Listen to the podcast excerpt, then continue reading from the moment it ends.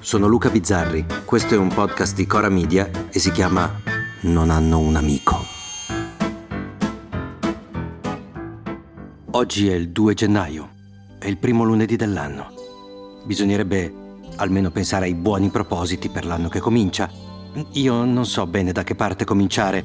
Quelle robe classiche come smettere di bere e di fumare ormai non le dico neanche più, anche perché il vino e cinque sigarette al giorno sono gli unici vizi che ho. Gli unici. Un tempo li avevo tutti quanti. Vabbè, questi due li tengo proprio per non sentirmi finito. Mi piacerebbe puntare un po' più in alto, pensare a qualcosa che davvero sia rilevante. Ecco, la rilevanza è un bell'argomento.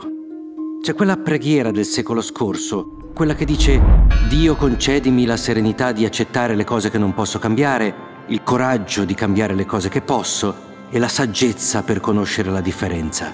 Beh, adesso è diventata una roba da alcolisti anonimi, ma mi ha sempre affascinato. Anche se non credo molto in quel Dio che dovrebbe farci sto favore così grande, credo che ci si possa provare anche senza di lui. Ma oltre a quel che posso o non posso cambiare, c'è qualcos'altro che mi preoccupa, appunto, la rilevanza. Mi piacerebbe trovare la saggezza di capire cosa sia rilevante e cosa invece non lo sia. Forse perché stiamo scivolando lì, verso la non rilevanza.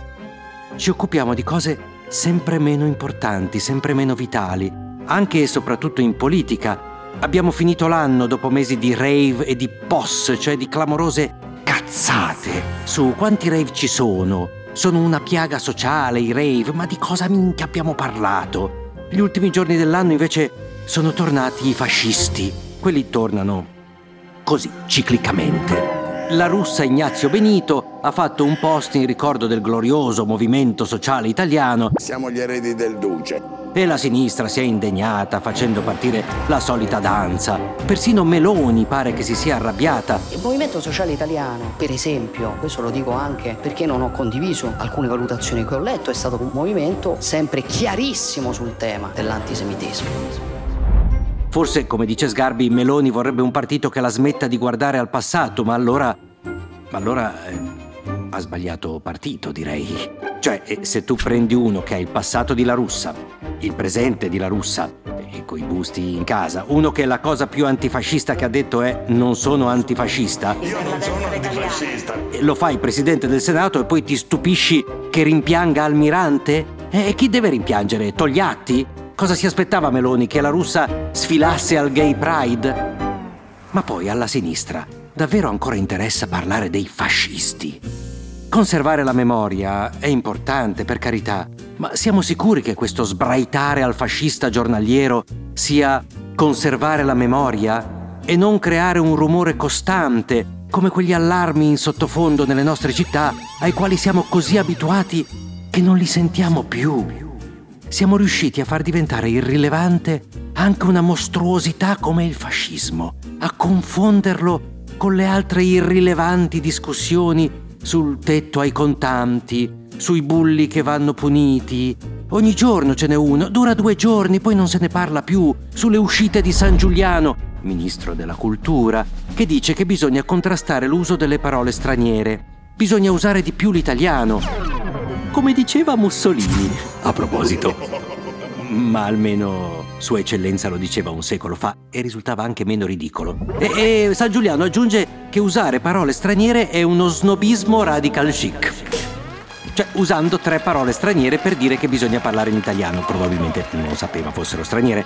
Noi siamo la prima superpotenza culturale del pianeta. Ecco, sono due le cose che chiedo al 2023 e banalmente una contraddice l'altra. Caro 2023, dammi la serenità per prendere per il culo le cose irrilevanti, la forza per non dimenticare quelle rilevanti e la saggezza per conoscere la differenza. Ma di saggezza ce ne vuole poca, perché le cazzate purtroppo sono così evidenti che non c'è neppure bisogno di scoprirle. Le dicono e dopo se ne vantano. Vogliamo un'Europa dove il matrimonio sia fra una mamma e un papà. Le altre schifezze non le vogliamo neanche sentir nominare. A domani.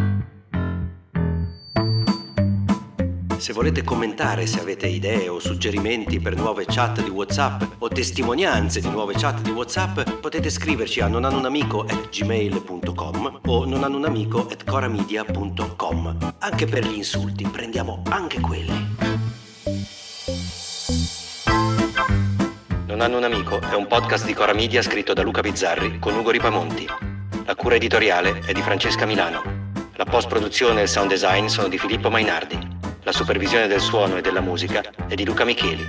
Il producer è Alex Peverengo. Le fonti degli inserti audio sono indicate nella sinossi.